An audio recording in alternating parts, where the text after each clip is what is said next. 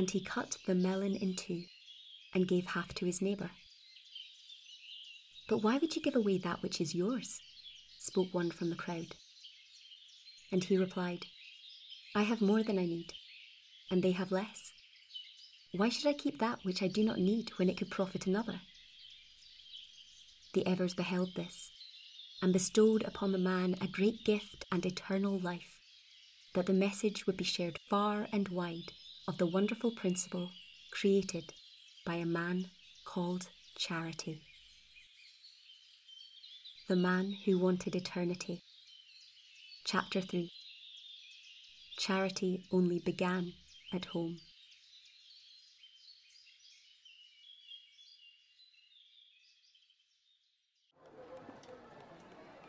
"You're Justice?" "Yes." "The Justice?" "Yes." "What? Don't believe me?" No, I do." "Because I..." "Really?" "Of course." "What?" "Well, people don't usually believe me when I tell them that. Guess they think it seems a bit far-fetched that they just happen to run into one of the only immortal beings on the planet." "Well, I was looking for you, so it makes sense I'd be more likely to run into you than the average person." There was a pause as Justice ran the maths on that one, and concluded, "You're pretty optimistic, aren't you? Anyway, why were you looking for me?" And so Tannock explained his quest. Justice frowned. "An exemption? I don't think that's how it works." "But you got an exemption. You and Charity and Mercy." "Well, yeah, but we didn't request it. The Evers decreed it so that we could go on and share our principles." "Well, could you get in touch with the Evers? Ask them if I could have a word with them about it." "I'm sorry. Have a word." "Well, you know what I mean." "No, I don't. The Evers only appeared to me twice, and each time it was very much on their own terms." "So, you can't help me?" "I'm sorry, I don't think I can. Unless you've got a big world-improving idea you've been mulling over?" "No, nothing like that. I just... it's so unfair. I'm a good person. So are my family and friends. It just doesn't seem fair that we should have to go through our lives worrying about something so horrible and knowing that there's nothing we can do about it." Justice stared at Tannock, and realisation dawned across her face. "You're right. It's not fair. It's not fair that good people should have to worry and suffer. I will help you in your quest." "Really?" "I can't get you an exemption myself, but I can take you to someone who might be more help on the matter. Death already existed by the time I was born, but Charity's older than me. He might know more about it." "Great. I was actually on my way to find him already. I bought a ticket." And he produced it from his pocket. "Oh, he won't be there. I mean, good idea, starting in his homeland, but he doesn't spend much time there. He goes where he thinks he can make the biggest difference. He'll be in a city. And I've got a pretty good idea which one he'll be in this week." And off they set to Agalore, one of the largest and richest cities on the Green Blue. It also happened to have one of the largest wealth discrepancies on the Green Blue, and, this week, was playing host to an international council of bankers. After almost 2 days of travelling, which would actually have been about a day and a half if it hadn't been for Justice's sporadic and, at times, so it seemed to Tannock, rather petty vigilantism, they arrived at the heart of the city. Tannock had never seen so many rich-looking people all in one place, and had a thought. "Can I ask you a favour?" "What?" "Could you maybe not... you know..." "What?" "Could you not do your... justice thing while we're here?"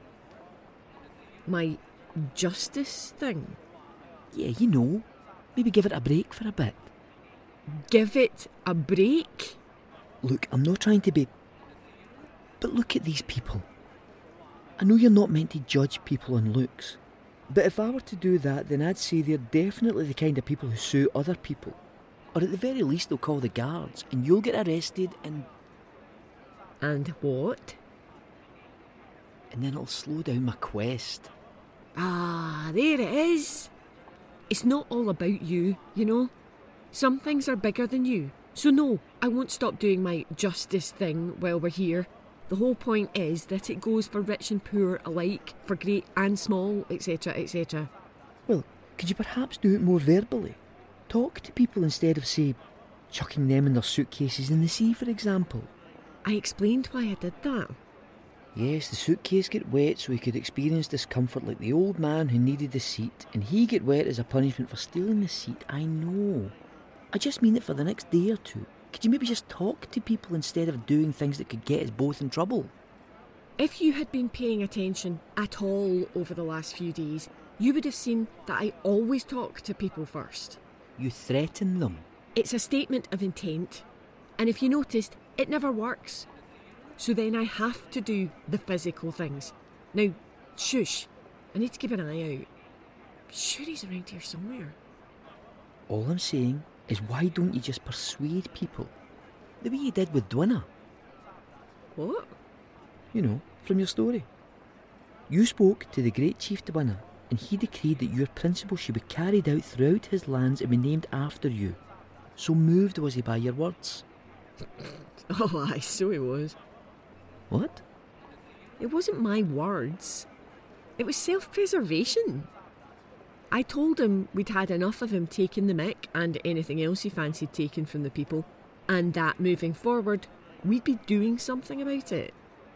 He saw that everyone, including his guards, agreed with me, and just happened to be holding an array of items one could collectively describe as things you could thump someone with, and realised he'd have significantly fewer bruises that evening if he just went with it. Moved by my words. Tannock was astonished. He felt the discomfort experienced when a long-held belief is proven false. Justice registered the change in his demeanour. Look, it doesn't matter how it happened. The little details and stuff are just... Ah, what have we here? Tannock followed her gaze. He saw a well-dressed man strolling across the square. He then saw another man run up to him, grab his purse, and pausing only to say, "Sorry, I really am very sorry about this," race away around the corner. After him! They sped off after the thief, and, rounding the corner, immediately came before their quarry, who was pacing around the alley, muttering to himself. But I mean, in the grand scheme of things... Charity. Charity? The man spun round. Justice? My old friend, how good to see you. What are you doing? Oh, That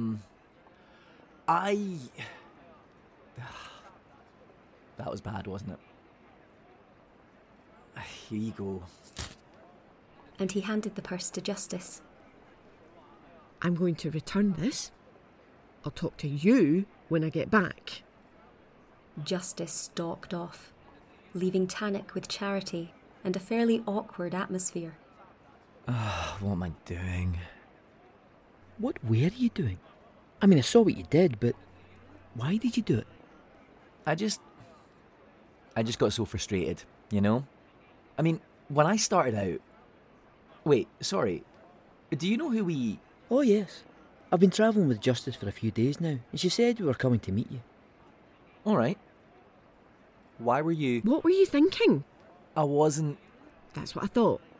And that's what I told that man when I gave him back his purse. Was he angry? He'll be fine. Why did you do that? I've just been getting frustrated. I was just saying to him, when I got started, no one really had very much, you know? Some people had slightly more than they needed, some people slightly less, but most people experience both at some stage. But now... I mean, just the scale of it. And, I don't know, I just don't understand it. That man there, he wouldn't even have noticed the loss. Actually, he did notice it. Yes, but only because he saw me. And I did apologise to him. Yeah, he said that through him a bit. The point is, it wouldn't have made any difference to him, but it would have made a massive difference to someone else. You can't go around stealing people's purses. I know. First and last time. I promise. OK. Now, let's get out of this alley. Hold on. Aren't you going to kick him in the shin or something? What? He stole someone's purse. Isn't retribution part of your whole thing? Or does it not count when it's a friend? Justice narrowed her eyes. As I have said before, it counts for everyone. That's the point. But it's about redressing wrongs. He did the wrong thing for a good reason. Now, the wrong thing has been redressed. But I'm not going to punish someone for wanting to do something good. Where's the justice in that? Sorry, who is this? Oh, that's Tannock. I'm helping him on a quest. Actually, that's why we came to find you. And Justice went on to explain the situation. An exemption? Well, we three were the only ones I know of to have ever gotten an exemption. Do you have any... He doesn't have any world-changing ideas, I did ask. Ah. I'm not sure I can help much then, I'm afraid. When I was young, death was already just one of those things, you know, pretty established by that point already, from what I remember.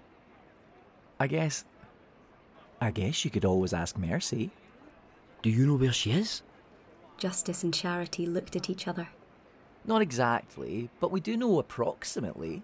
Oh, even that's more of a theory at this point. Well, will you help me try to find her? There was a pause. Tannock looked at the two immortals, favoured and blessed by the most powerful beings in the universe. They seemed uneasy. Of course. I'll be happy to help you in any way I can. Me too. It's only fair. Great. Let's go. There's just one thing.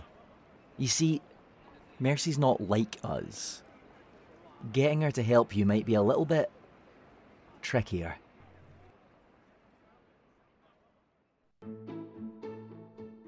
Charity Only Began at Home was written, directed and edited by Gillian Massey. Tannock was played by John Michael Love.